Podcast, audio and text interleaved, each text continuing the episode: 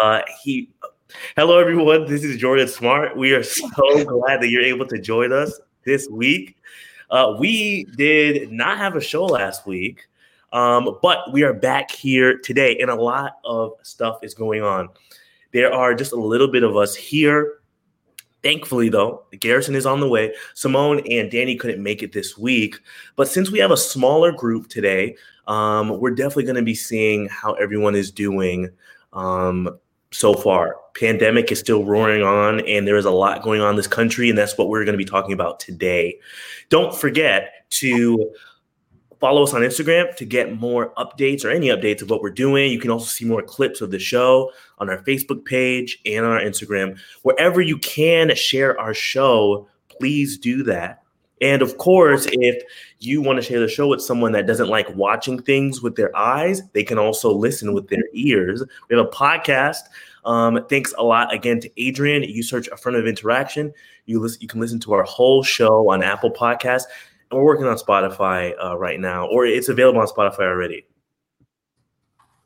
It is on Spotify. Yes, sorry. Yes, yes. Okay, it is on Spotify. Thank you so much again for that, Adrian.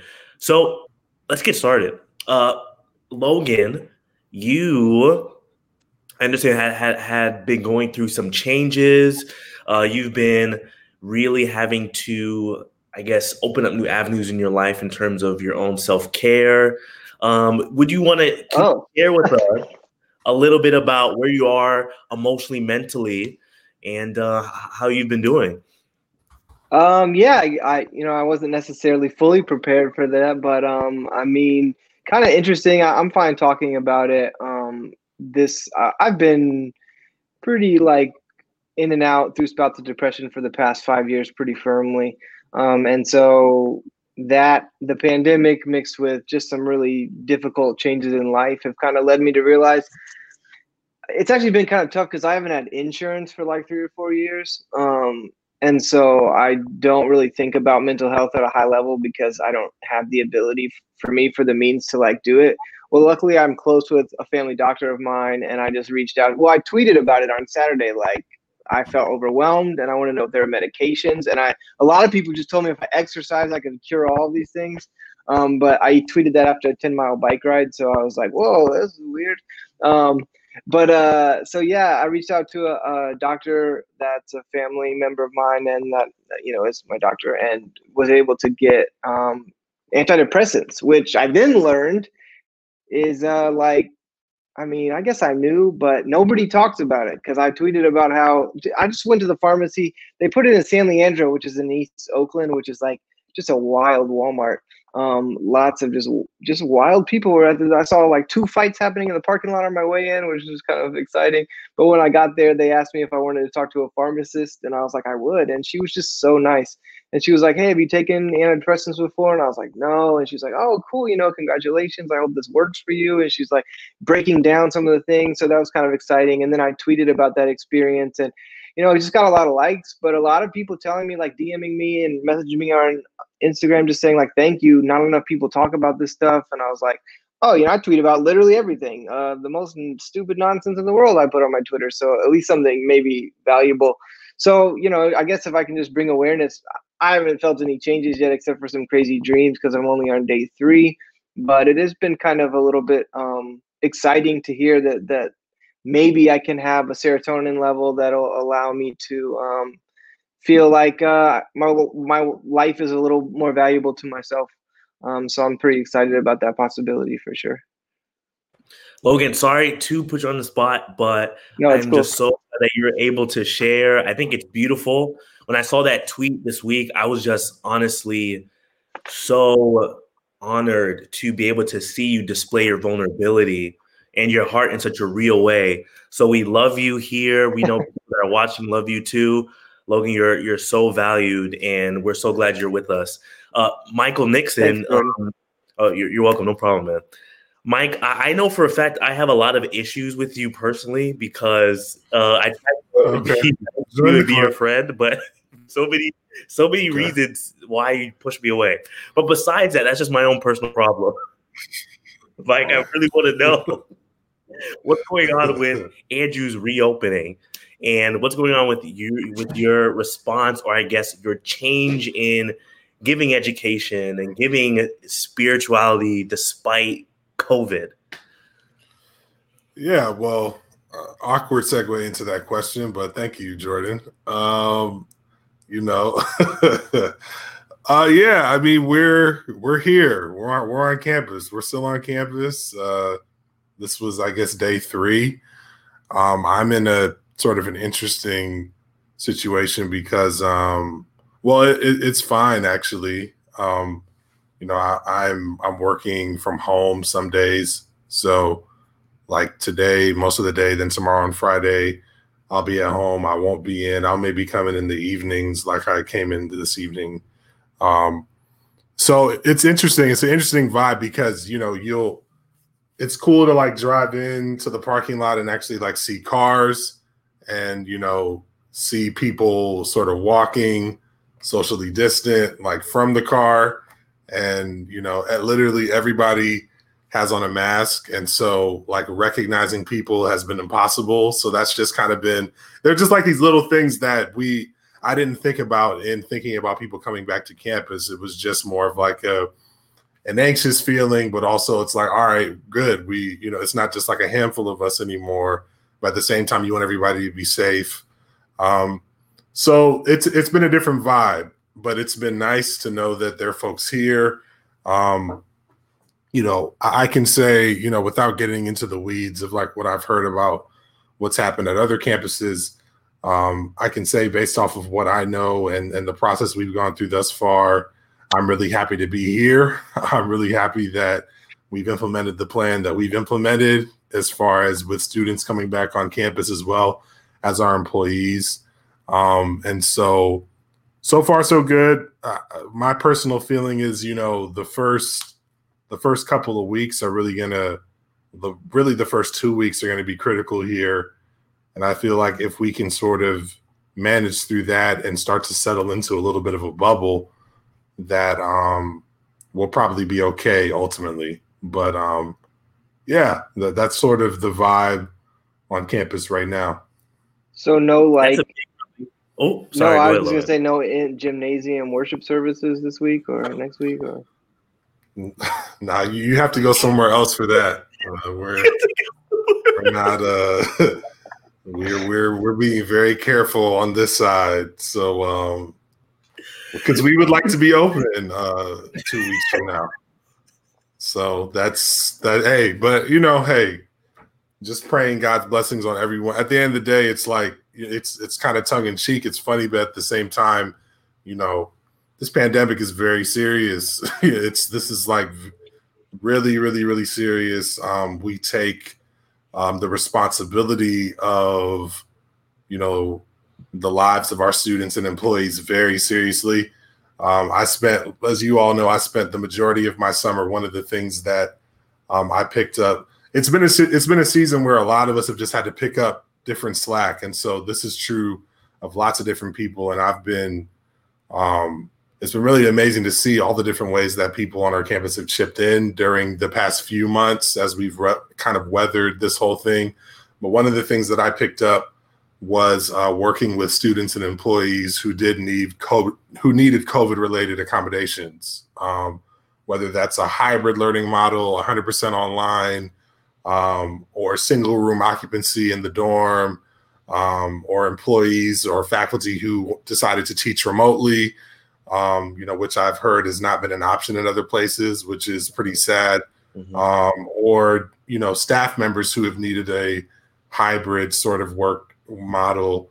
Um, it's been really heartwarming that um, in the large majority of those instances, we've been able to find solutions for people. And so I was a little bit anxious on the front end about, man, it's going to be hard to navigate all of this. But we've seen faculty members and staff really go above and beyond to say we understand that we're in a global pandemic that we've never dealt with before and so we're going to do things we've never done before in order to make it work and so um, i'll stop the andrews commercial for now but yeah but it, that that's that's the vibe right now very good and uh, just so you know andrews has a plethora of programs um, you can enroll and become a physical therapist and all these other things. Okay, okay, D- dust dust off the cobwebs of that uh, recruiter jacket there, smart. yeah, let's go, let's go. Roll roll off roll off that Rolodex. Come on. Hey man, Tony Yang just sent me the check in the mail. Adrian and Esther, so glad that you guys are here with us. Uh, too, I'm super interested. You know, of course, you guys have been married. I feel like people have been probably making, uh, reminding you of this constantly.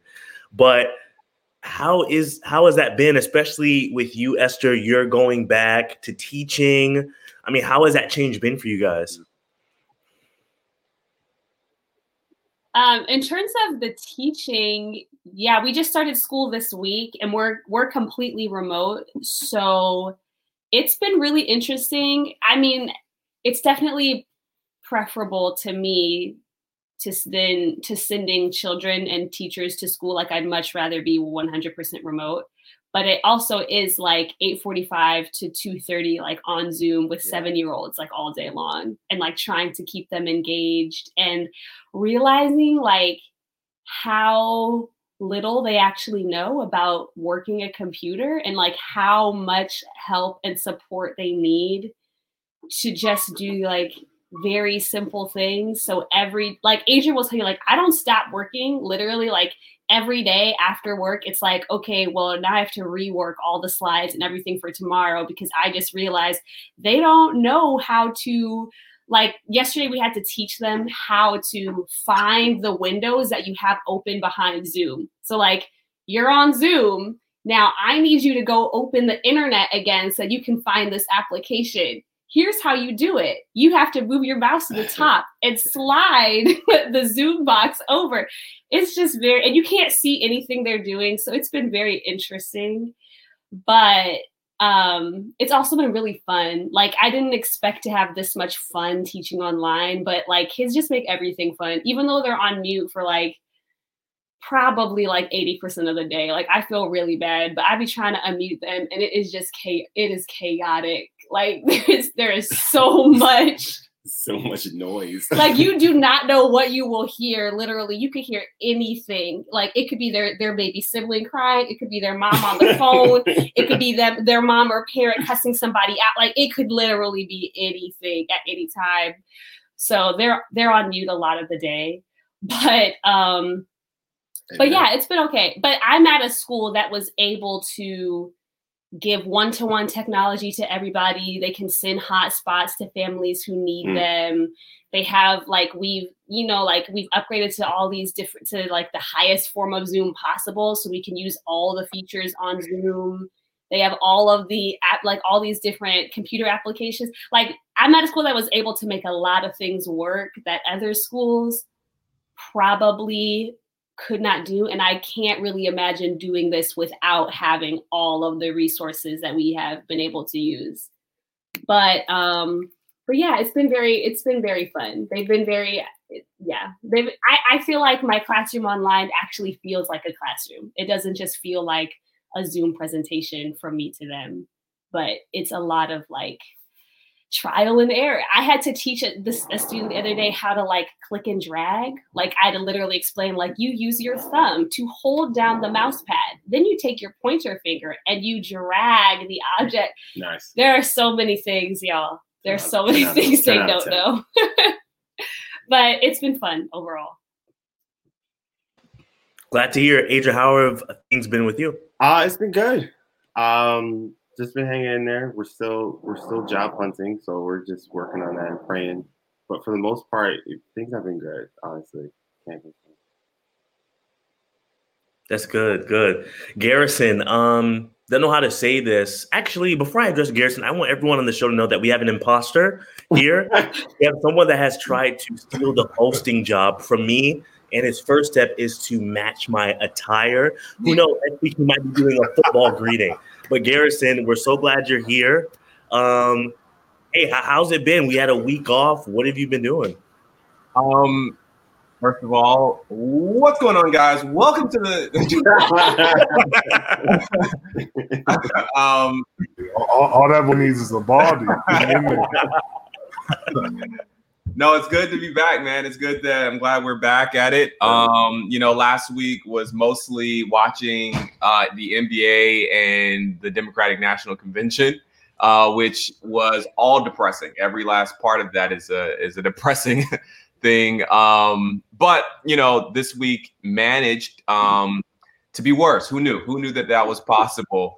With the RNC and stuff. But other than that, life is good. Um, Simone would be here, but she's doing something with work um, today, so she won't be able to be on. But but yeah, it's good to be here.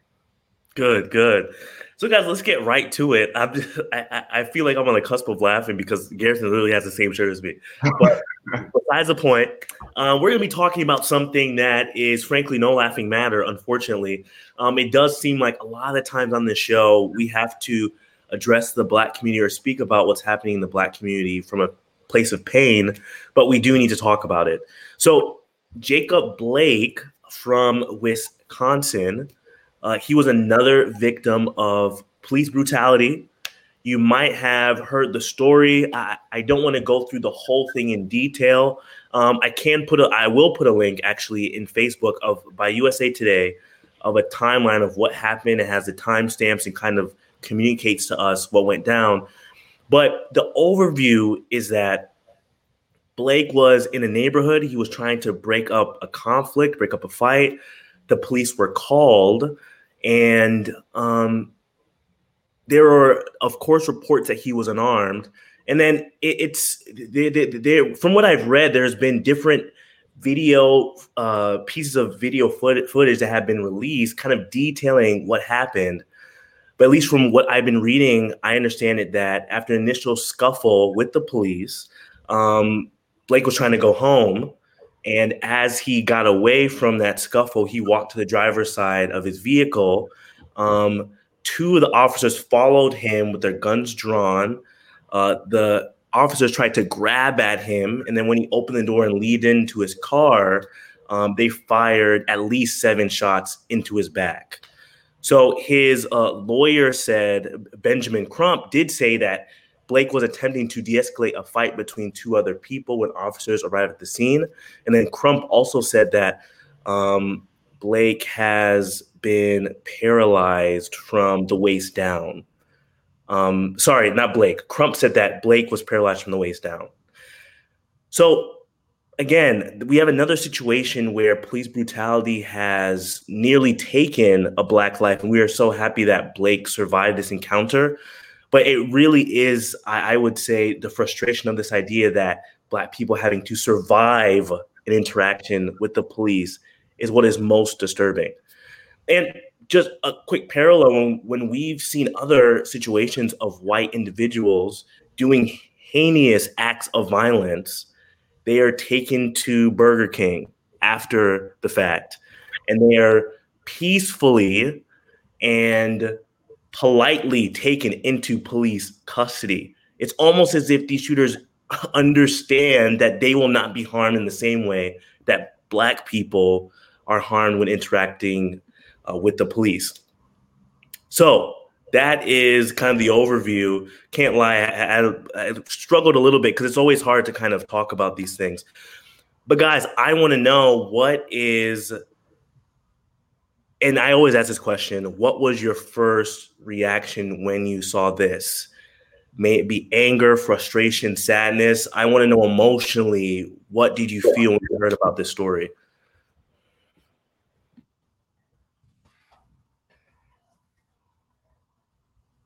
I, I start. I mean, I when I saw the video, it was um I mean, obviously just disturbing. You know, I think it's fascinating that I have been conditioned to problematize police brutality incidents. And what I mean by that is that when I saw them, you know, like shooting him in the back, my initial thought is, okay, does he have a weapon? Uh, does he did he have a weapon in his car? Uh, trying to go for something. Like I, I begin to come up with all the arguments that I know someone will use against him, yeah. and I have to remind myself that it doesn't matter whether or not he had a weapon or whether or not he had a weapon in the car, because they shot someone in the back in a situation where they could have de-escalated so much earlier in the situation. They could have done so many other things before they got to the place where they were trying to take his life.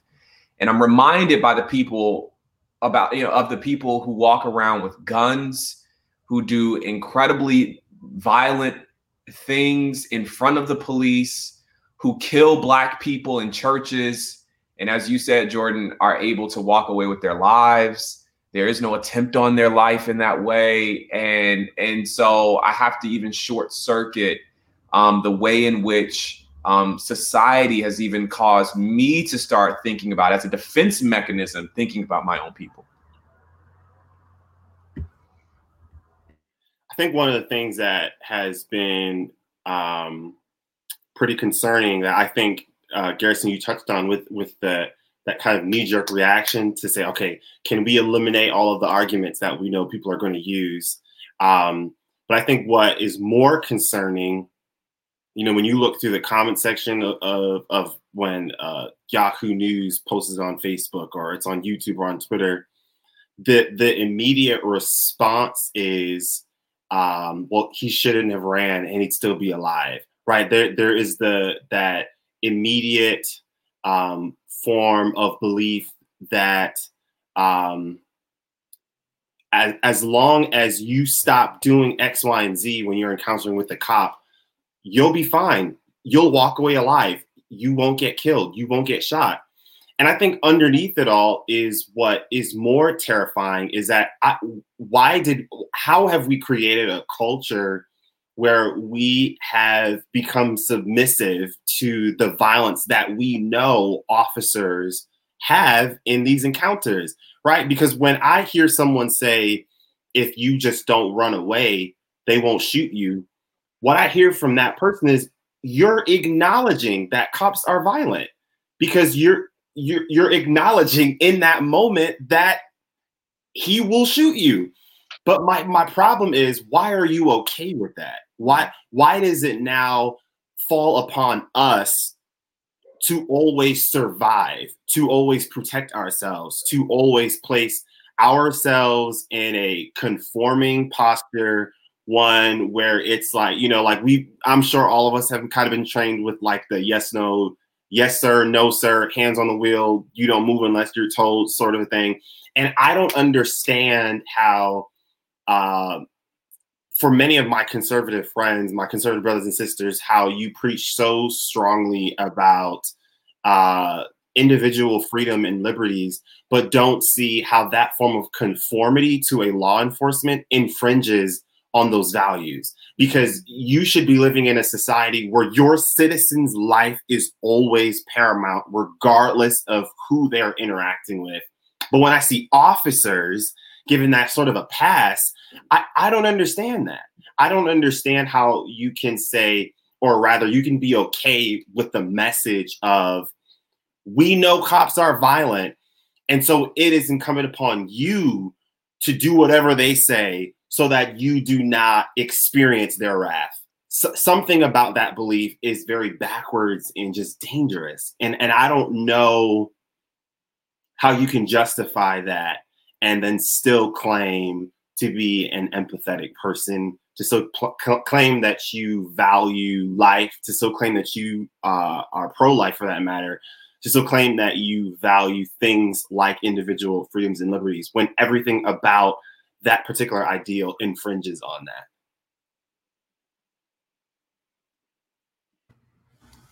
Yeah, I, well said by both of you. Um, two two things that I guess kind of came to mind when I uh, came across this. Uh, the, well, the first thing was I was reminded that um, I do not have really good mechanisms in place for when these things happen. We've talked about this with the previous scenarios that have happened, um, you know, earlier during this sort of critical moment in our history, and whether it's um, you know, with with George Floyd and stuff.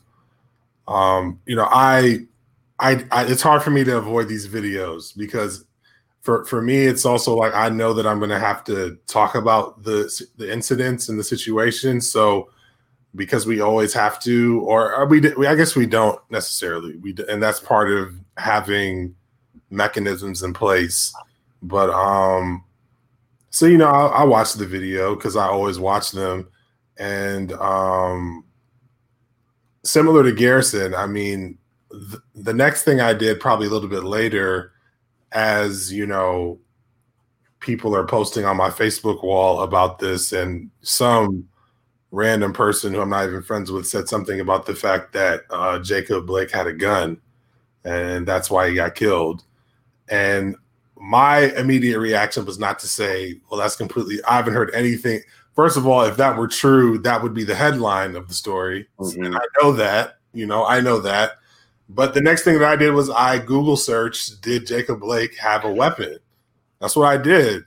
You know, and as I did that, I was like, "What in the world are you doing? Like, why'd you just do that?" You know. But similar to what Garrison's saying, it's like I know that that's what the conversation is going to be. I know that, I know how, um, you know, the discourse ends up going in these moments, as opposed to just thinking about the fact that this dude just got shot in the back seven times for what? You know what I mean? Like literally for what, bro? Like what was it for?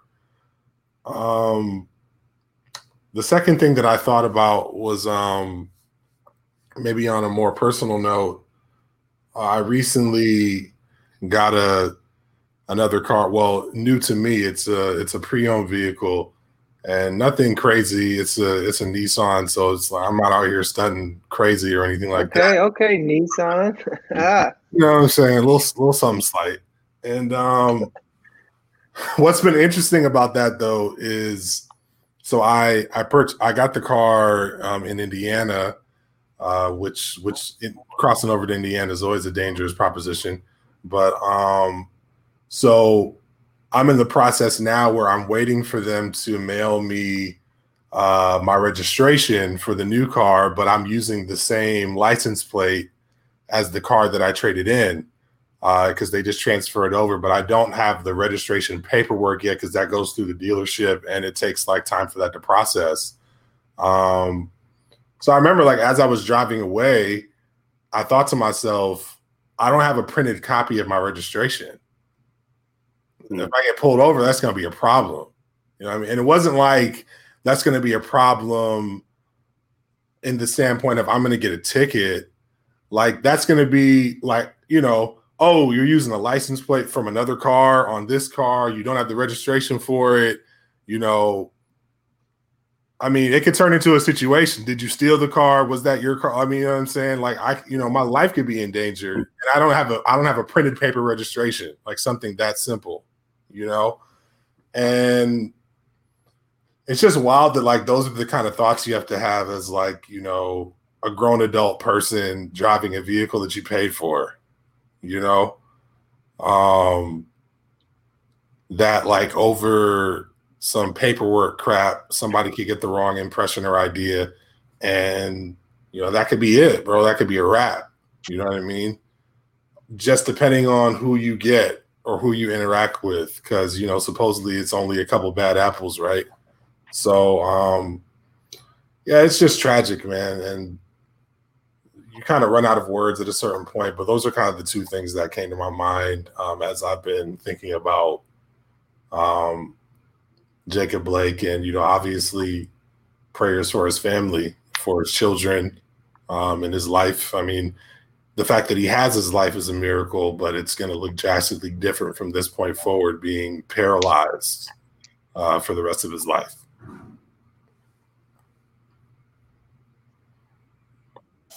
I do want to just interject super quick. Thankfully, I was able to listen to an interview by uh, a journalist from NPR, and she was interviewing his lawyer, uh, Benjamin Crump, who again is Blake's lawyer. He did say that the children are okay, but he was very clear in expressing that the children are going to have to undergo very extensive mental health counseling, very extensive therapy. Because what they saw, their their father, who was their hero, the protector of their family, they saw him in in the most dehumanizing state. So we definitely need to make sure we are, I would say, guarding our children from the negative effects of violence against our our own bodies too, and, and making sure we're all taking care of ourselves.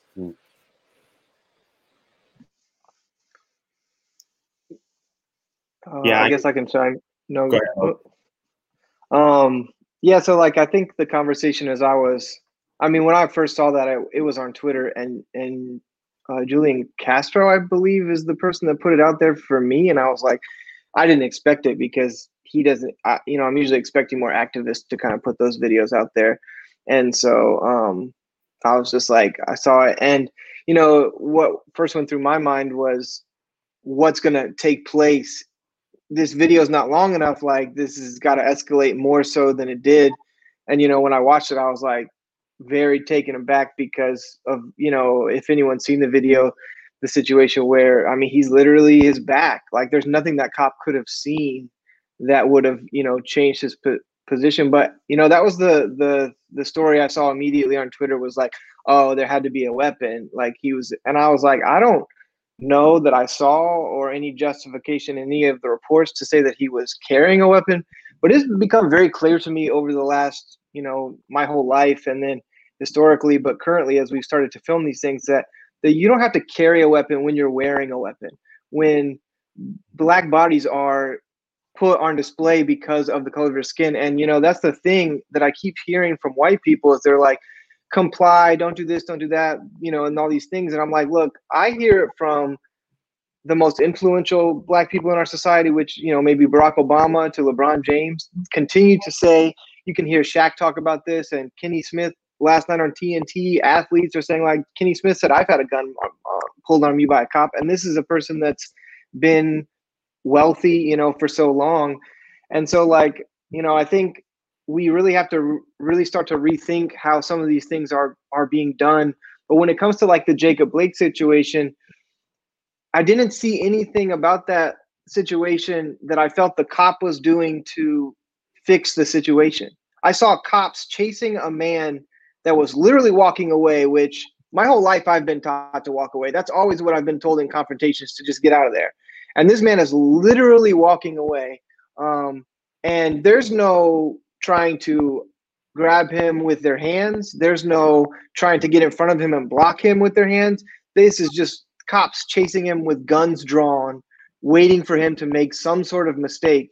And I'm thinking to myself, this is this is the problem right here in this situation. At what point are police going to actually use their skills of de-escalation that they're supposedly trained in and actually de-escalate, actually get in the way of someone, actually try to, you know, maybe um, bring the situation down? And they're like, oh, well, they tried to tase him. And I'm like, look, I've been in enough situations when it's four against one. There's a lot of power that four have that one don't, and that power does not have to be had at the means of a bullet. Like, and the fact that this man was not not just shot, but he was shot seven times in his back lets me know that this man was not supposed to live through this. Like that was, you don't shoot someone seven times with the idea of like, oh, maybe they'll make it. Like you shoot someone seven times to to to make sure that there's there's no story and yeah, I mean, I, I, keep saying it until we start to really talk about the abolishment of these people that look at Black people as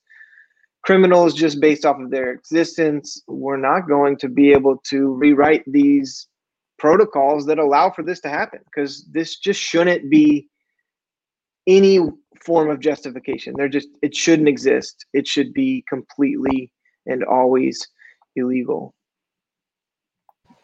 Esther, what are your thoughts on this and yeah, your your initial reactions to to the story? Um I saw the video on accident. I try not to watch them because I when I was watching them, I was noticing that I was growing numb to them, like I wasn't reacting emotionally the way that I felt like I should. And so I stopped because I don't want to I don't want to be desensitized to violence against against black bodies, against anybody, but especially against black people. Yeah. Um, so I saw it by accident. It just it just showed up on Twitter and I didn't know what it was. And it it happens very quickly in the video. Cause normally like if I see a video with police and a black person, I know like I don't whatever's gonna happen here probably is not good and I don't want to watch it. But it just like it just happened. You know, like I Twitter, I had the autoplay setting on Twitter, so like it just so I saw it on accident. Um and I guess I don't really know. I I don't know. I guess I'm just thinking now like how shocked I was that he lived. Like I saw the video and I assumed that he was dead. Like I I like the the thought that he could have lived, could have survived that encounter did not even cross my mind. Like I and I don't I mean I don't know. I just feel like that says something. I mean, obviously the video itself is very it's very violent and very graphic. It does not look like something that somebody could survive. So that also just goes to show like like how much how like how much they were doing, like the extent to which they were willing to put this person through harm. But also I think it just goes to show how common this narrative is. Like I see it, I read the headlines, and I'm like, I already know the into this story already. And I am just, I guess, a couple of things. I think one, in terms of the video and it, um, just seeing it, I'm always very struck by that paradox that, like, the thing that I think is very mentally damaging to people, to all people, but especially to Black people, just seeing and witnessing Black people dying all the time is also the thing that's like, this story wasn't going to get told or get this level of traction if this video wasn't being spread. And so, just always trying to think through that tension of like, I personally don't want to watch them, but do I also not want anybody else to watch them? Like, mm. I don't know. Like, I want people to know, I want people to talk about it. And it seems like the only way for that to happen is if people are seeing it visually with their own eyes. Um, but I'm also just very interested to see how this plays out differently because he lived. Like I just I can't think of another example of um, a case like this that went viral that had all of this national attention where we actually had a view a firsthand viewpoint besides the police. Like i don't think we've had that. We as like a community have pretty much decided like the police are going to say what they're going to say and i'm not going to take that as fact. Like i just make i make that decision. Like i don't necessarily believe that what you guys are saying is true. It could be, but I'm not going to uh, assume it is. I just I don't do that anymore with police. But I'm doing that without any without any other side to counter theirs, right? Like that's the only story that's going to be told. Even with video evidence, we still for the police narrative often still determines how we interpret the video evidence right? Like they might say something happened before that led up to it. They paint, they give us context, and that interprets how we how we interpret what we're seeing on video. And for some of us, it's like, well, I can write off what you guys are saying because what to me in this video it doesn't match it doesn't add up but other people don't do that and i think this is the first time where we're actually going to have two sides of the story mm. and people are going to have two perspectives to listen to to hear out to help them decide what they think and what they believe about what happened. That is also an extremely heavy burden for somebody who just went through an extremely traumatizing experience, whose family just went through an extremely traumatizing experience. Um, yeah. And then um, finding out about the the shooter at the protest last night and just contrasting it it it frustrates me so much because it's the same police force. Like it's the same cops. That like I think there's other instances where we're drawing comparisons between how you re- how cops responding to a white person here versus how they responded to a black person here. But we're often comparing different police forces. Mm-hmm. So you can you can make the assumption or draw the conclusion like, okay, well, it could just be a problem with this force versus this force. But this is a situation where like this is two days after the fact, or I don't know. I think it's two. It was two days after the fact. And it's the same cops in the same town. and we're just seeing real time the hypocrisy. Like we're just watching it. Like these are cops that were probably like they know the cops that were involved in in the shooting with Jacob Blake. They know them personally. Yeah. They know what happened, right? Like they they know why everybody's out there and angry. They it's like you are personally involved in it and yet you're still not able to see to see the hypocrisy that you are portraying real time i i, I don't understand that. I don't believe it. I, at this point i'm at a point where i'm like they are aware and they see it. And i think that honestly cops are very angry with what is going on. And i think that it is impacting their decision making and we are seeing it happen. I think that they are I don't want to speak too harshly, but I'm at a point where my cynicism has reached a level where I'm like, I think you guys are okay with protesters and black people protesting the police being harmed. I don't I don't think that you are upset at that happening because you're not you're not showing us that you care. Like not even from a, a PR standpoint, where like it'll probably look better for us if we tried to handle this better, if we tried to be more proactive about this. There's an armed man walking around these protests. Like, you know, I just at this point I'm I, I have no faith. Yeah, I, I have my faith is waning as well, and I am also interested in the way that Jacob Blake will will you know respond. Um, you know, some are asking like, you know, what would you do if he forgave? And I think that's a that's an interesting question that I would love to hear you guys answer on. But but before we get to that, I do want to kind of jump in on a point that you're talking about, Esther, with regard to the hypocrisy. Um, I've been following this conversation. You know, interestingly enough, I have a friend um, on Facebook who has recently been posting about how the Black Lives Matter movement is a Marxist movement, how they're trying to bring about socialism, they're burning Bibles, they're doing these things that these individuals really think are like tied directly to Black Lives Matter. The Black Lives Matter is responsible for any of the bad things that happen at these protests that often turn into somewhat like looting and some rioting that takes place there. They're blaming the Black Lives Matter movement. And they use this language about Marxism and socialism and how millions, billions have been enslaved and killed under socialist and Marxist regimes. That's what they say. And they use this like staunchly, like hard line language about the movement to the point where people are like, I can't get on board with the Black Lives Matter movement anymore.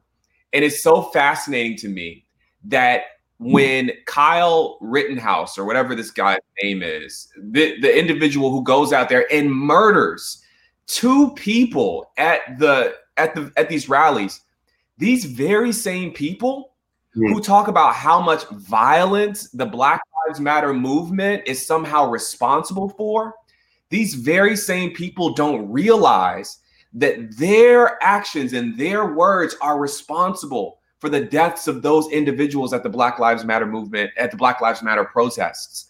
Like the reason why Kyle, this this boy, this 17-year-old young man who went out and killed these individuals, the reason why he felt like that was okay is because yeah. you've worked so hard to demonize the individuals at these protests that it's no way for people to conclude that they're human beings. You've you've said that their ideology leads to millions of people being enslaved and millions of people being killed. So you have given them the moral license to go out and put a stop to that. So people don't realize these. I mean, Martin Luther King Jr. talks about how, or talked about in the letter from Birmingham jail, he talks about how the white moderate is more dangerous mm. than the Ku Klux Klanner. He said is more dangerous because I think the Ku Klux Klanner knows that they hate people. They knows that they, they know that their ideologies lead to the killing and the death of, of black people. But the white moderate and those other now multi-ethnic and multi-racial moderate, multi-racial moderates who believe the exact same things, who fight so hard against the Black Lives Matter movement, they don't know. They have no clue that their ideology leads to the hate of mm. black suffrage movements. And it's amazing to me that people can sit there and act as though they have the moral authority and the moral ground to call this entire movement and all of its adherents Marxists and atheists and they hate God and they don't want God. And, and then when someone who shares their ideology kills people, they don't have the guts or the courage to stand up and say something about it.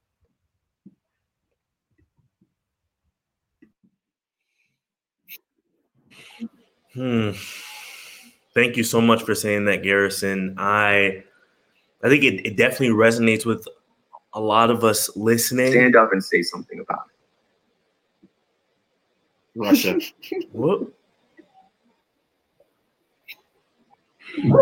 Hmm. Duffy business. Thank you so much for saying that, Garrison. I You I got think another it tab definitely open? resonates with a lot of us listening. Stand up and say something about it. See, Oh.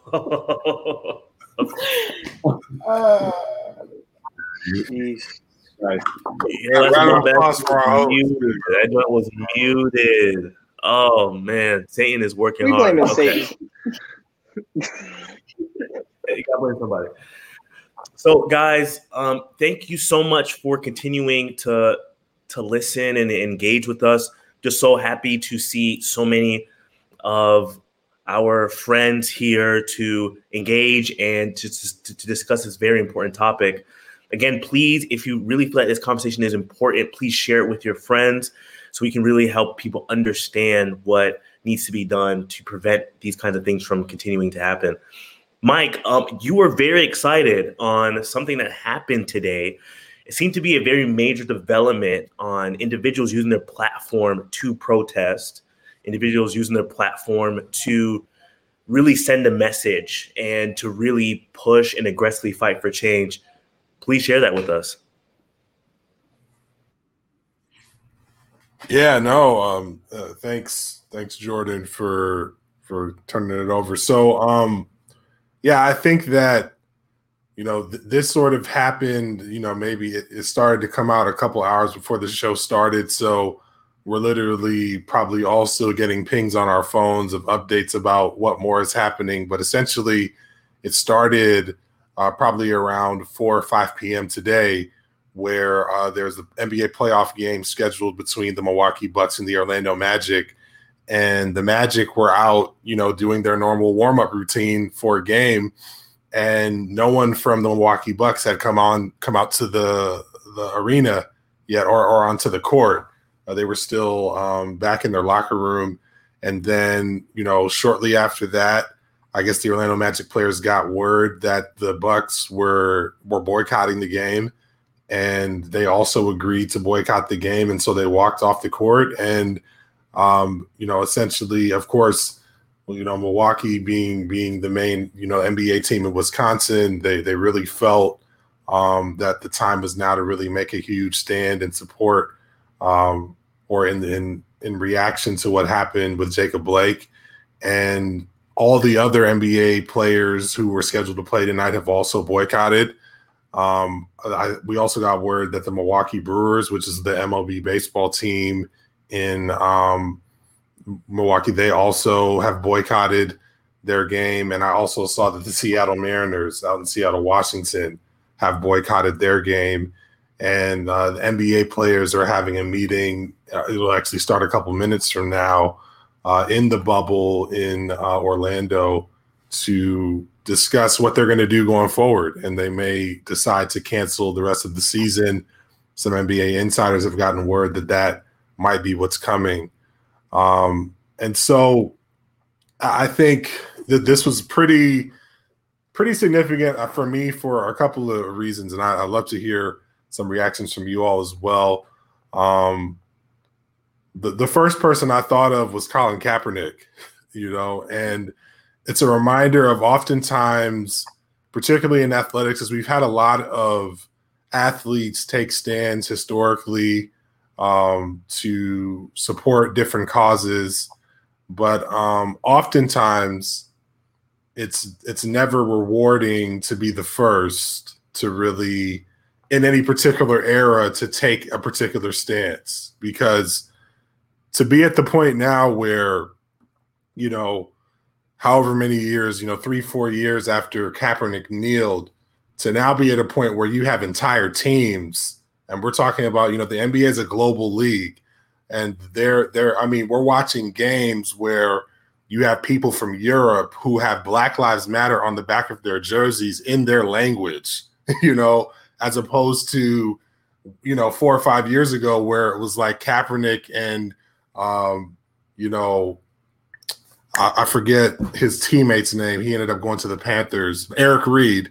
It was it was it was Kaepernick and Eric Reid, and that was like about it, you know. And people were looking at them like they were literally like um, you know, it was treasonous, you know, to now be at the point where you have entire teams standing in solidarity like this on in support of black lives and and to demand justice um is pretty deeply moving as a as a as a sports fan as a basketball fan. Um but i can't lie i did think about Kaepernick and how he had to pay an immense price to be that first person in this more modern era era of athletes to to step up and take that kind of a risk to say that enough is enough and to not mince his words and be unapologetic about you know some of the things he said and to even say things that I didn't always agree with. Like some of the stuff he said about voting I was like oh boy you're wilding but um you know but the fact that he was just so unapologetic and he's obviously you know paid a price and was blackballed for it uh, but but it very clearly opened up the pathway now for athletes. I mean, athletes don't walk away from playoff games. Like, let's just be clear. They, you know, Kevin Durant last year in the finals, it was pretty much a known fact that his Achilles tendon was borderline about to tear, and the dude played in the finals and tore his Achilles tendon. So these guys, so the people that are talking about, oh, these are high, you know, high powered, you know, high paid millionaires, privileged people, whatever the case may be.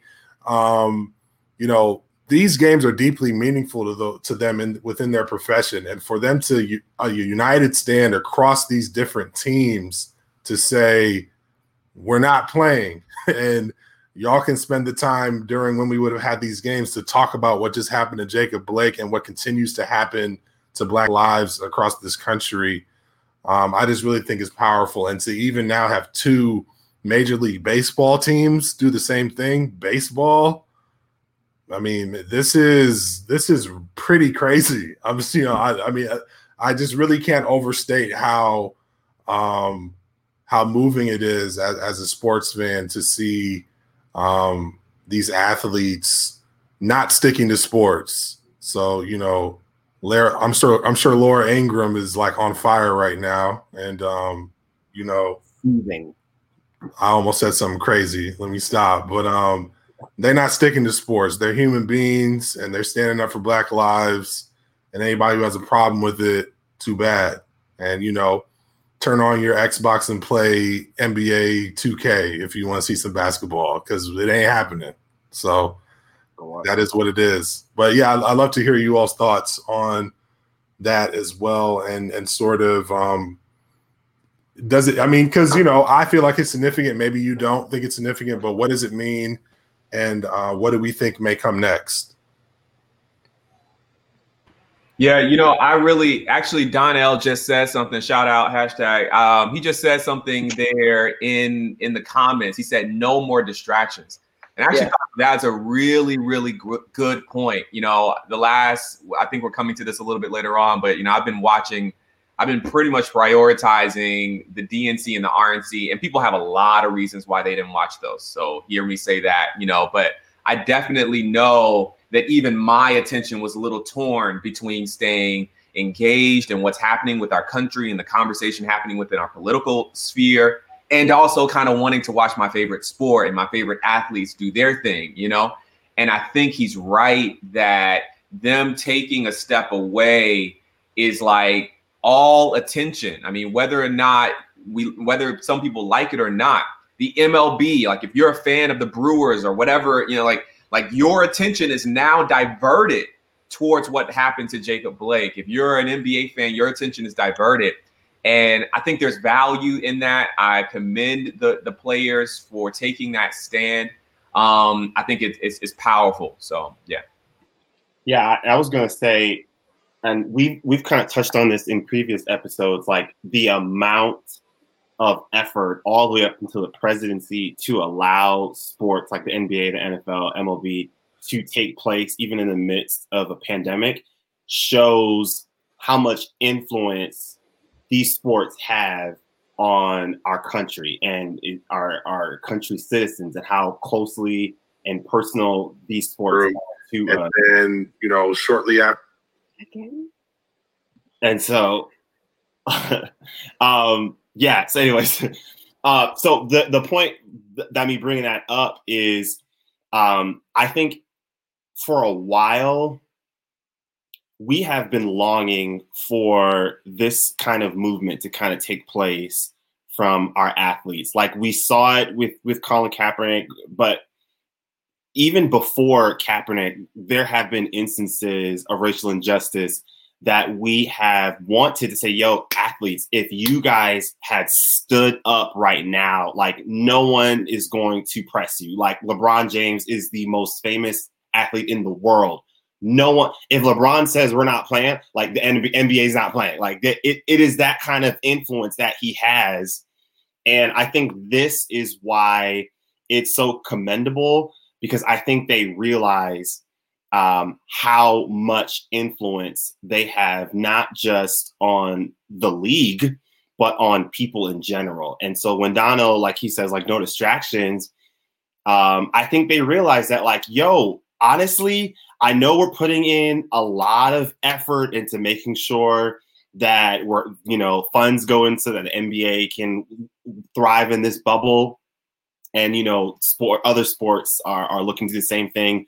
But in the midst of what's happening, it's just not as important, right? Like even after the game yesterday, you or two days ago, you had people like Chris Paul, Don Mitchell, like they were coming out and like, yeah, we just won the game, but like that's not what's on our mind right now. Mm-hmm. Doc Rivers, you know, he he played a very he coached a very good game, but in his you know in his um his interview post game, that's what they're talking about. Like it, and I think we have to realize that like the suffering of black people is more important than our entertainment, and I think these sports players are really recognizing that like yo all of this effort we're trying to put into making sure we can have this form of entertainment, it doesn't matter, especially with so much racial tension that keep happening because of get video footage and then there's an outcry and then people are getting convicted and then we have to protest and then you got people like Donald Trump um, you know, like bashing the protesters, which, like Garrison said, enables other people to go out there and do things like we just saw. It's almost like bro, like why even play sports right now? And it it, it just really shifts things into perspective on what's more pressing and more valuable. And I love it. I love seeing our sports players do it. I think Colin Kaepernick is going to go down as as a prophetic voice for that movement because he was able to do this when it was so polarizing and when people hated him for it. And so much respect goes out to that man, honestly. Yeah, I, I just want to say two quick things before you jump in, Esther. First of all, I did want to just publicly say audibly, uh, thank you, Lauren Brooks, for uh, the comment. Shout out to the mm. WNBA as well. Shout out Lauren Brooks, that's my girl.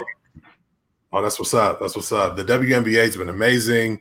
In particular, standing in solidarity with Breonna Taylor. I mean, it's just really been powerful uh, to see all of the um, outspoken ways that they've uh, been stepping up to the plate. So I, I did want to say that. And uh, the homie Mike Miller, who's in the chat, who's been on fire today, uh, I know part of the reason why he's saying close down the bubble is because his Pacers got swept. But you're not, you're not going. I mean, let's just, let's just back, you know what I mean. But, uh, but, but the WNBA was um, going to. They weren't going to cancel it first. That's why when I saw that, I had to Google it because they had planned to take a stop clock every seven minutes into their quarters. Um, and they were going to take a shot clock violation and then do a, like a minute of pausing. And they were going to start the game with shot clock. So the WNBA had actually announced a couple hours ago that they were going to do some things tonight during their games to try to bring awareness. But it was only like 25, 30 minutes ago that they that they actually announced to um, so postpone with the with solidarity of the NBA and stuff. So I thought what they were kind of going to do was pretty cool too. So it was just they went ahead and postponed. Dope. And sorry to cut you off, Esther. I know you were gonna Oh, jump in. It's okay. Um, yeah, I don't. Okay, I don't watch sports, so this Really? really did not impact me the way it impacted some people. But um, what you were just saying, Adrian, about how the amount of effort that was put into keeping sports running and all and Yeah. through the pandemic, through everything, and then having the NBA make this decision, or not the whole NBA, but just a team, just a team from the NBA Well, multiple. multiple teams. Things Okay, well, um, but it, it made me think about something that I've been sort of pondering in relation to sports. It relates to this, but I've been thinking about it primarily with schools because I'm a teacher. But uh, just about this idea, idea that I think a lot of Americans really want to have spaces that are like apolitical. Right? Like when you start involving politics in sports, like you always get people that are like, it's just a game. Like we don't want to bring that here. Like we just want to enjoy it you know etc same thing like when you talk about politics in church when you talk about politics in school when you talk about politics in like so many different spaces there's always a group of people that are like why are we bringing that into this? Like we don't need to involve that here. And i've just been really pondering this idea recently that like for all this effort to make certain spaces in America apolitical, it's just it's like it's just literally not possible. Because like what you were just saying like if you keep if you keep playing like if you keep the games going through this time like that's a political statement in of itself. Like you're Mhm. making a statement that we don't need to stop everything to have this conversation right now and it's the same thing with schools and the same thing with churches. Like when you choose not to and not to involve the politics that are about human lives into those spaces like you're still making a political statement. And i just um i don't know i've just been thinking about that a lot and how important it is that we think about like okay if no matter what we do we are making a statement about how we va- how much we value this conversation or how we feel about it then we really need to think about what we want that statement to be. And i feel like that's kind of what the what the nba teams did. Like they understood like whatever we do we're saying something. So Yeah. we need to make a decision that says what we want it to say. We want to say this matters more than what we're doing more than the game itself. We want to make sure that this conversation is highlighted and given precedent and the platform it deserves above our game. And so they made that decision. And i think that that is a model that a lot of spaces need to follow. I think churches need to follow that thing like that same idea. Like we are making a statement even when we say nothing. So this church is not apolitical. If i'm not if I, if i'm not talking about black lives matter or the presidential election or any of those things in church it's it's still not an apolitical space. It's a very hyper political space because when i go into your church i'm going to feel that absence and know you are not speaking to the things that matter to me and it's the same thing in schools. If we ignore these conversations and we choose not to highlight them that's not not saying something. It's telling children these things don't matter enough to be involved in this space to be involved in this in, in your education in this conversation. So i feel like the nba is modeling something right now that a lot of other people and a lot of other spaces could imitate in thinking about what are we saying when we don't say anything Yeah, I think the idea of business as usual is really like problematic. Um, and you know, I'm a, I'm a really big NBA fan. I was really excited, especially being, I wouldn't say I'm unemployed, but I don't have a job right now, and so um, I'm like uh, just in my house all day. So I'm on the West Coast, so games are starting at like 10:30 a.m. And I was like, yo, this is dope. I get a whole day of basketball. It's just like I wake up and it's like basketball. Um, so I was really excited about that. But today I was also really excited to watch um, some players make a, a pretty strong stand, and it was kind of it was kind of interesting because I was about to watch that game, that Magic uh, Bucks game, because I was just bored, and because it was about to end the series today. But the buzzer sounded for the game to start. Like that was kind of what was unique about it. Is then everyone was like, "Are they really not coming?" Because everyone was like, "Oh, they're like." Doing a little bit of a stand, like they're just like holding out, and they then they they literally didn't know. The referees like went to the locker room, and then the NBA, being a trash business as they were, they were like, "Well, this will be a forfeit, and they'll be the series will be three to two now since the Bucks were the ones." And then the the Magic team was like, "No, nah, we're not, we're not doing that." Um, but uh, you know, I think a lot of people forget that athletes, you know, kind of even to go further into Esther's point, that athletes are their their dads, their their sons, their brothers. I mean, I would say that the majority of of NBA players know that their immediate family is probably safe right now. Like they, but they're in their bubble. They're in the NBA bubble, much like many of us are in our own bubbles in our homes. And they're saying, I can't I can't impact change here right the way I want to. I need to go back to my community. I need to go back to the spaces that need me. They need my voice. They need my money. They need my influence. They need, you know, my power. And I need to go into those spaces and I need to to impact change. It says that the Bucks were on a phone call with the lieutenant governor and the attorney general of their state um, this afternoon to try to talk to them about some of the things that could impact change. And you know, they they really took to heart to say like, look, this is our community. The Milwaukee Bucks are like 30 minutes from the town of Wisconsin that Jacob Blake was murdered by police, and you know that's that's hate to say close to home, but you know the the rest of the NBA took note and said, yeah, we're not going to sit back and allow this conversation sh- conversation to just happen. But I will say is what's kind of interesting about it is I don't know the answer to and just something to ponder. But if the NBA would have just stayed canceled, I, we wouldn't have this kind of conversation. So yeah, I don't know where the line of distraction and impact because I know LeBron has been pretty and Jaylen Brown, as Garrison's pointed out to me, have been very vocal not only in their voicing but their their spending. I mean, LeBron is putting money into communities to get people registered to vote, to make polling stations, you know, some of these things. So I kind of weigh. I've always said that I wish the NBA would just sign the document that says 30% of the proceeds of the rest of the season go to very specific causes, even their own cause. I know they had a, a 200 million dollars, I think it was, or 300 million to black communities. They put together a, a charity within the NBA for black communities um, when the bubble started. So just kind of more of that. But yeah, I think canceling the TV. I was hyped to watch a Lakers game at, at six o'clock. So just canceling it to to let people know, like, nah, basketball is big, but this is a lot bigger and lives are way more important even if it's just one. You know it's it's really a gospel centered approach. We'll stop for one life. That's that's what we'll do.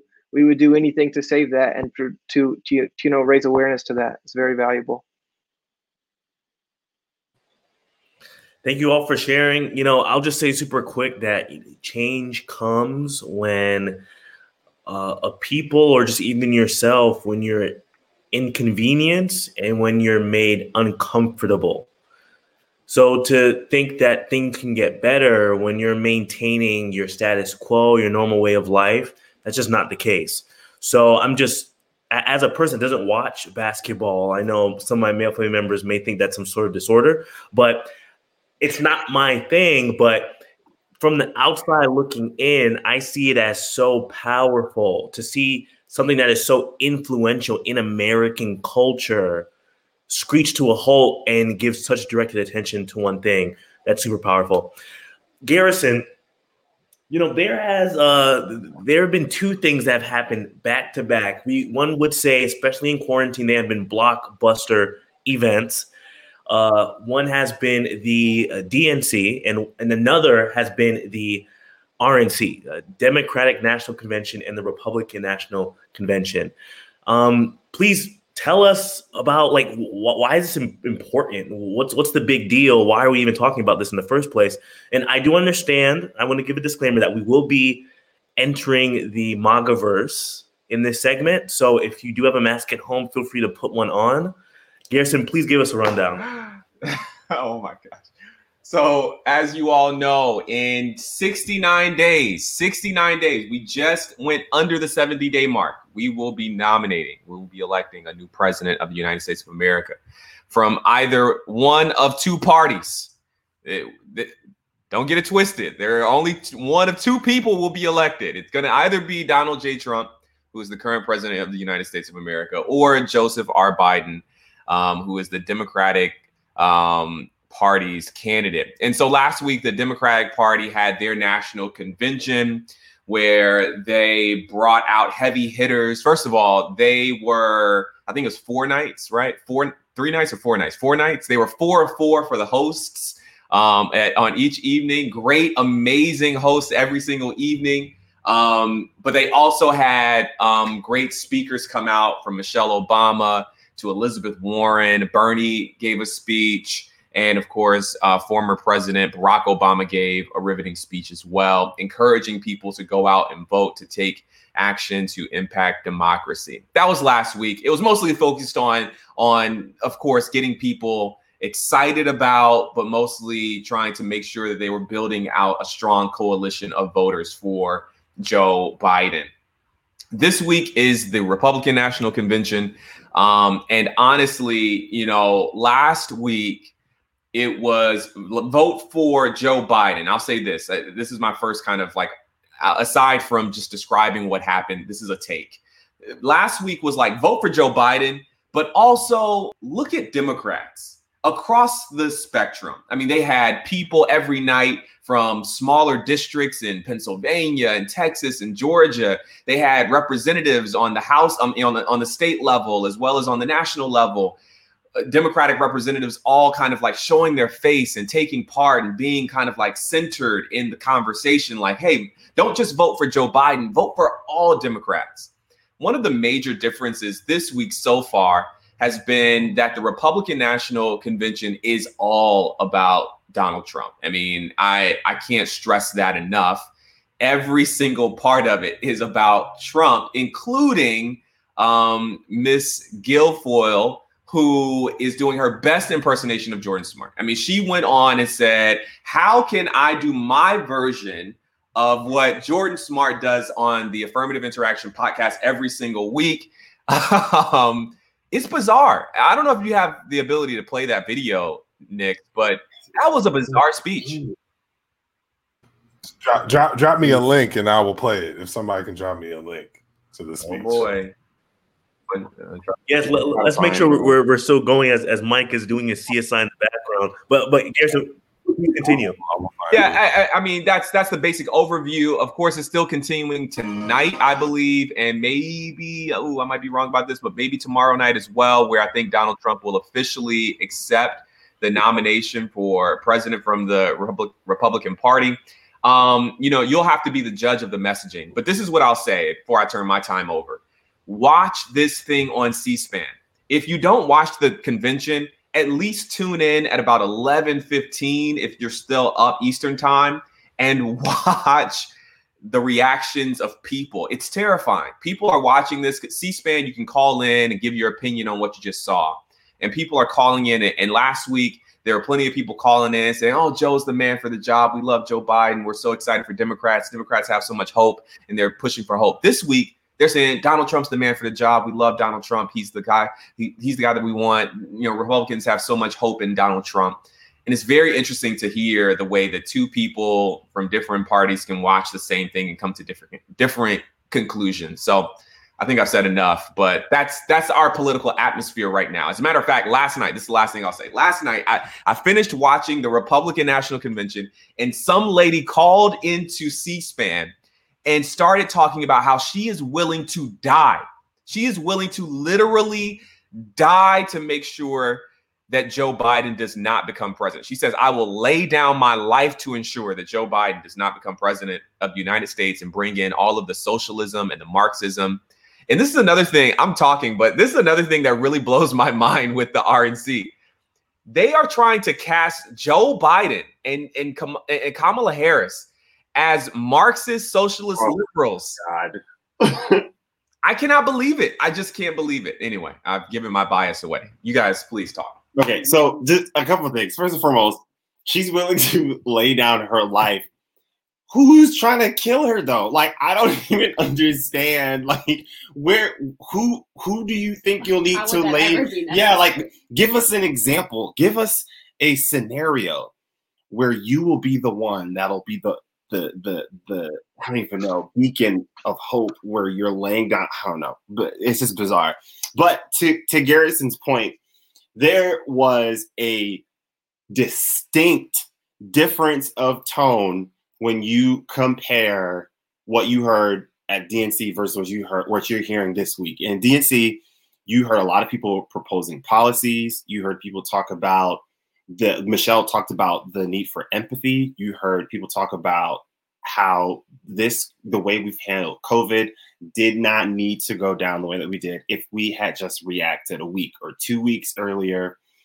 And I think what's what's really striking me when I'm I'm listening to some of these comments uh, or these speeches rather is not how bizarre they are, but how we've seen a number of um, like a number of Republicans come out and speak out against it. Uh, you know, um, like uh, Jeb Bush was critical of some of the things that Trump was saying, and I found those particular group of people so interesting because throughout this entire convention thus far, you had people saying things like the Democrats are going to disarm you, empty the prisons, lock you in your homes, and invite MS 13 to live next door, and the police will not come if you call.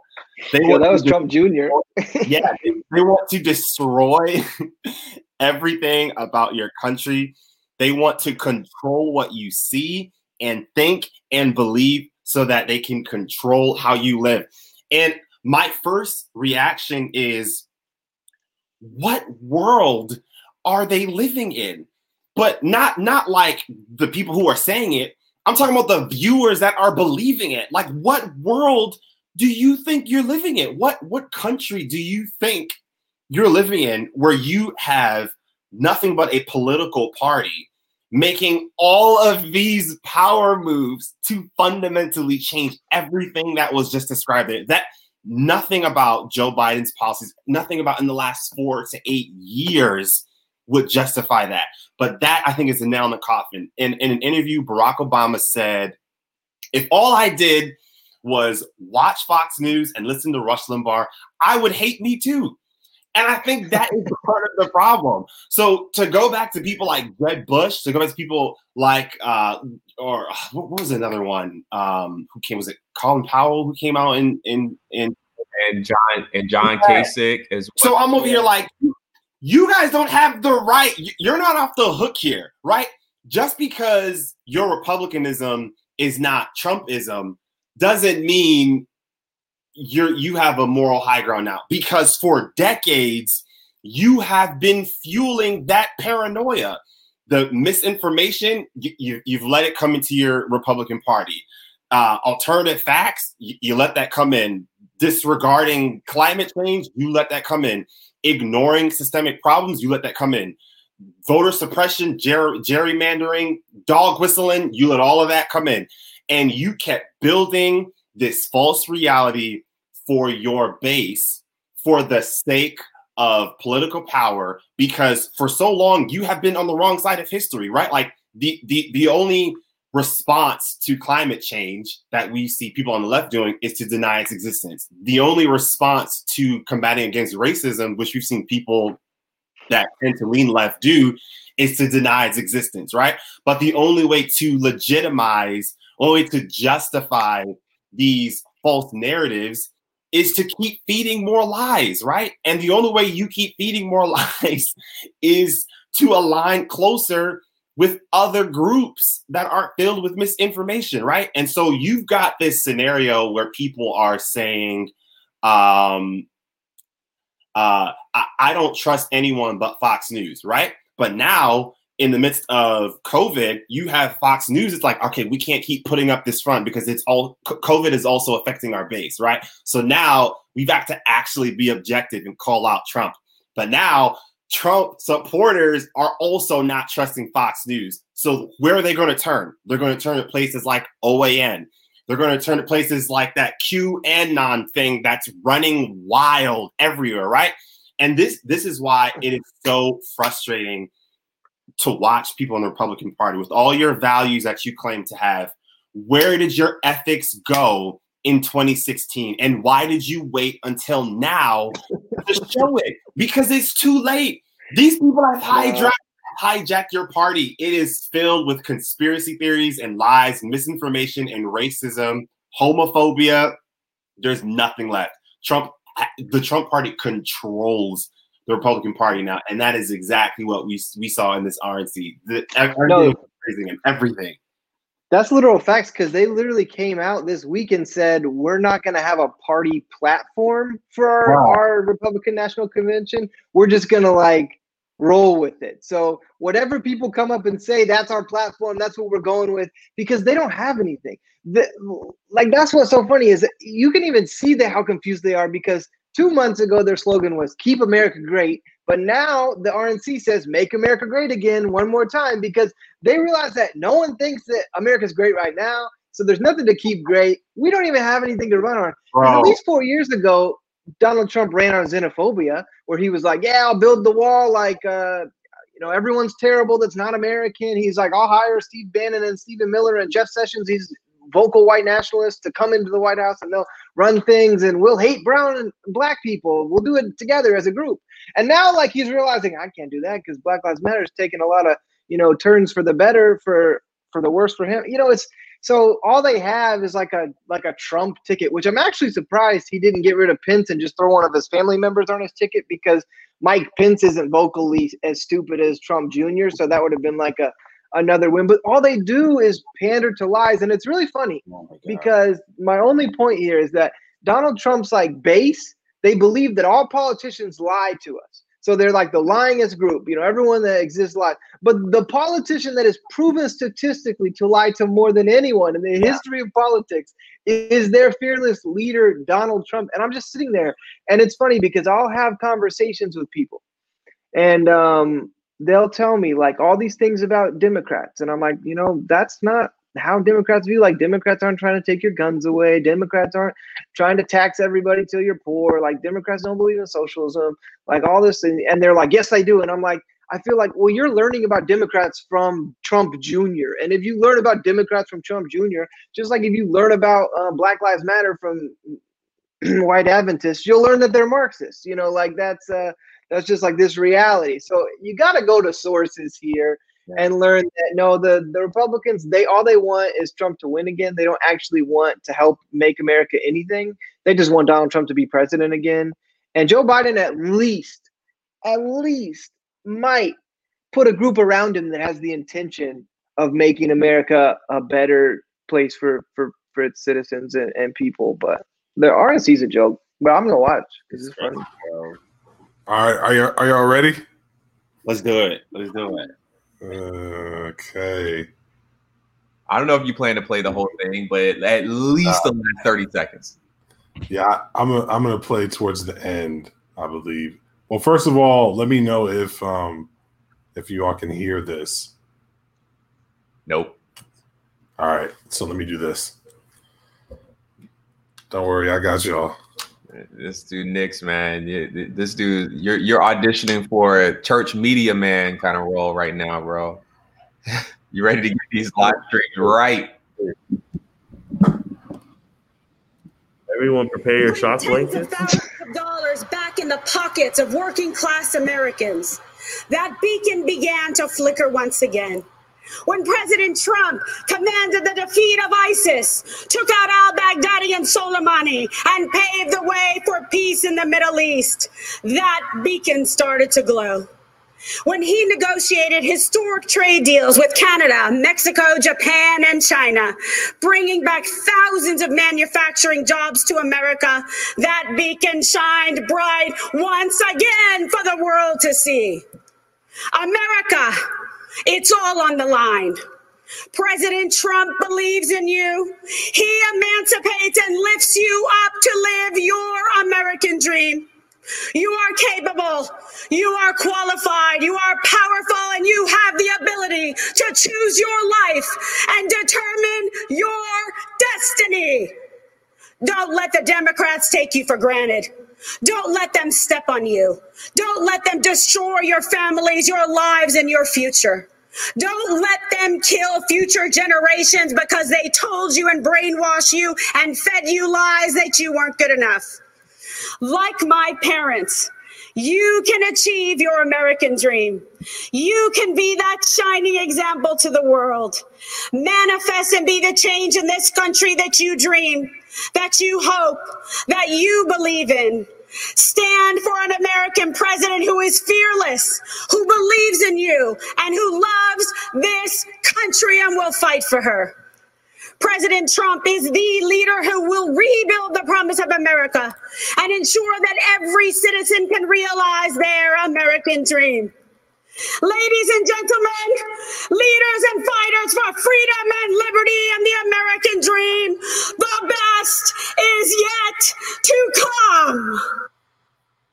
I'm a Verizon engineer, and I'm part of the team. This is not sponsored by Verizon, but that's how she literally ended her speech. She literally ended it. That, that was it. That Verizon commercial got to be better. That's crazy. She, That's she maintains a degree of I would say velocity and volume that is completely and just- it's terrifying. But here's the thing, man. Look, we all understand here, and I'm speaking with the mask on, my shot blanket, because it's, is not good, right? But in all seriousness, we have to consider that fear is the greatest motivator. Okay, you make people afraid of someone that doesn't look like them, that believes in different things that you believe in. Okay, of course you're gonna vote for the person that's claiming that they are the solution to all of your problems. Life is not this monolithic. Mm-hmm. I, I I remember listening to a podcast and it talked about years ago, I believe it was Nixon, when the suburbs were really coming into prominence, he used the same vernacular. We have to protect the suburbs, protect your home, protect your family from people that are trying to come in and destroy you, that trying to hurt you. And Trump is literally using the same kind of speech. There's nothing that's going to make someone want to vote and to protect what they've worked so hard for from this force that is trying to destroy everything that they have ever worked and held dear. And I, I, I'm just, I'm, I'm just saddened that fear is being used so successfully in our country, and people are just afraid. And we're not afraid. We're, I feel like we're afraid of the wrong thing. We should be afraid of a racist system, not afraid of the idea that MS-13 is going to move in next to you. About Okay, like a CBS sitcom. What? what? even if yeah this is this is this is going to motivate people to vote but even if it doesn't or if does and it's not enough and donald trump loses we still need to be so worried because if donald trump loses this group of people is going to be very afraid yeah. they're going to Yeah. be they're going to be very angry and they're going to be very afraid because they've been listening to all of this stuff telling them that if that happens their lives are over as they know it and like you said jordan like fear is a very powerful motivator and if they don't have the voting outlet to use to exercise whatever emotion whatever they need to do with their emotions they'll find other outlets and i just think we need to be um, we need to be concerned Yeah. about that I, I definitely think we should be concerned. I think another element, having watched these conventions, you know, the Democratic National Convention, they really took an intentional step to engage people of color and to really kind of like build out this idea that this is a really broad and multi-ethnic kind of coalition um, of a party. And the Republican Party this week is kind of doing a similar thing. But it's interesting. They they actually brought on the Attorney General for the state of Kentucky Hmm. person who has failed to prosecute the the cops who killed Breonna Taylor. And it's an interesting like the the you know the calculus, the chess moves that they're making here in this culture war that they're waging. It's very interesting that they brought him on to mention the name of Breonna Taylor, uh, but to immediately say that like we we won't go towards mob justice or or we won't undermine you know our police force and it's so interesting they all all of the black speakers have done this thing from herschel walker um, to tim scott uh, and now to this gentleman from kentucky they've all done this thing where they point to their minds like, I'm a free thinker, you know, like I don't, I'm not on the Democratic plantation. It's kind of the things that they're saying. And it's fascinating that, that they're all coached or or encouraged or maybe just naturally lean towards saying something of that nature. But I find it fascinating and, and profoundly anti-black that people don't talk about the way that poor white people are being pimped by the Republican Party. Yeah. The Republican Party is literally being led by Manhattan elites. And it's not doing like they are raising the taxes on poor people. They're giving incredible tax breaks to corporations and to the wealthy. And those people in Appalachia, all they get is a dying coal industry that they're saying, oh, we're going to bring back coal, but, but coal is dying, coal is not sustainable. And so these poor white people are being duped by this party. And I feel like no one really talks about Ooh. that element of it. And it, I really think it's anti-black that people continually to continually act as though black people aren't intelligent enough to know what we're getting out of the Democratic Party. Like we, we are making an informed political decision when we vote for Democrats. It's not that we are confused and think that Democrats are just like, oh, they're so good. No, no, we we know what we're getting into. But I'm not convinced that poor white people know what they're getting into when they vote for the Republican Party, who has no interest in helping them in their everyday life. They don't know. They I talk to them, I know them grew up with them, they don't know. They have no clue, and you can ask them. My mom does that this trick at work all the time, and I'm not saying the people she works with are poor, but just like middle class white people. She'll ask them, "Tell me, what does Donald Trump do for you?" And they can't name anything. They literally can't name a policy like it, I guess most white people would probably just tell you, I, I kind of like that he's a terrible person. I too am a terrible person. So I like that he's also a terrible person. But they don't think they're terrible. They just think they're like all lives matter is their way. But I ask white people that all the time. They don't know. They don't know. They're just they're just voting what they thought they were supposed to vote, and they voted with the guy that believes most similarly to them, which is terrible. Do you think it's possible that the same way that black people vote for Democrats knowing like I'm not going to get much out of this, but I am so terrified of the alternative that I know like this is what's better for me. Do you think it's possible that poor white voters are so afraid of the things being pushed from the left in ter- not not I mean tax and stuff that doesn't make sense. But if they weigh like the things around race and the things around religion and the things around sexuality, mm-hmm. abortion. If is it possible that they weigh those things so heavily that they're like, look, I my life probably isn't going to change tomorrow when I vote for this Republican, but at least with XYZ, like at least this and this won't happen, or we won't turn into a socialist nation where, you know, like, is it possible that they are making that same weighted decision? No, Esther, I think you're spot on. I think that they are. I think, you know, from watching the RNC this week, I think that the RNC stands most for a racial caste system that places white men, particularly at the top. And I think that they have been conditioned to believe that that is what is moral, what is right, and all of the ramifications of straight white men being prioritized. They think that that's what's right. So they vote in alignment with that. And I think we should have an episode on caste system, on American caste system, uh, one of these days. But I do think that that you're right, Esther, that they're making, they're doing that a similar calculus, perhaps on the wrong side, in our opinion, but they're weighing it out and determining that it's it's worthwhile to like to have a party that maintains that white is right, and, and therefore let's vote for that. Yeah.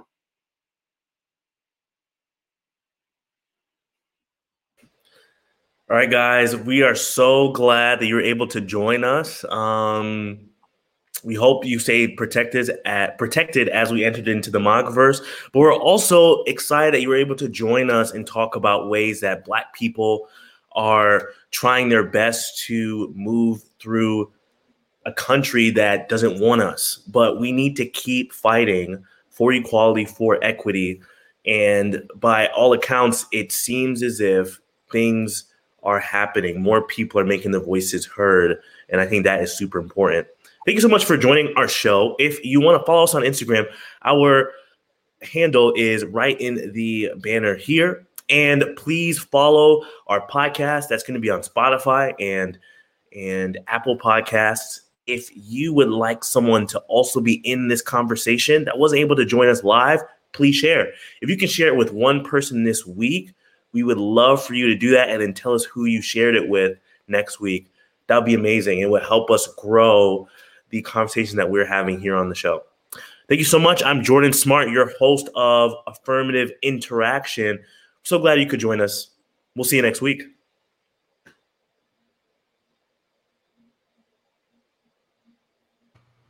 Adrian, aren't you going to share something real quick on voting by mail? Oh, just kidding. So, um, if Nix, if you can drop the link real quick uh, in the comment section, I think I had just texted to you. So, we just want to make a real emphasis that um, we've been discussing what's been happening with the Trump administration, Postmaster General, the post office, and the defunding and the removing of, of mailboxes, et cetera, et cetera, et cetera.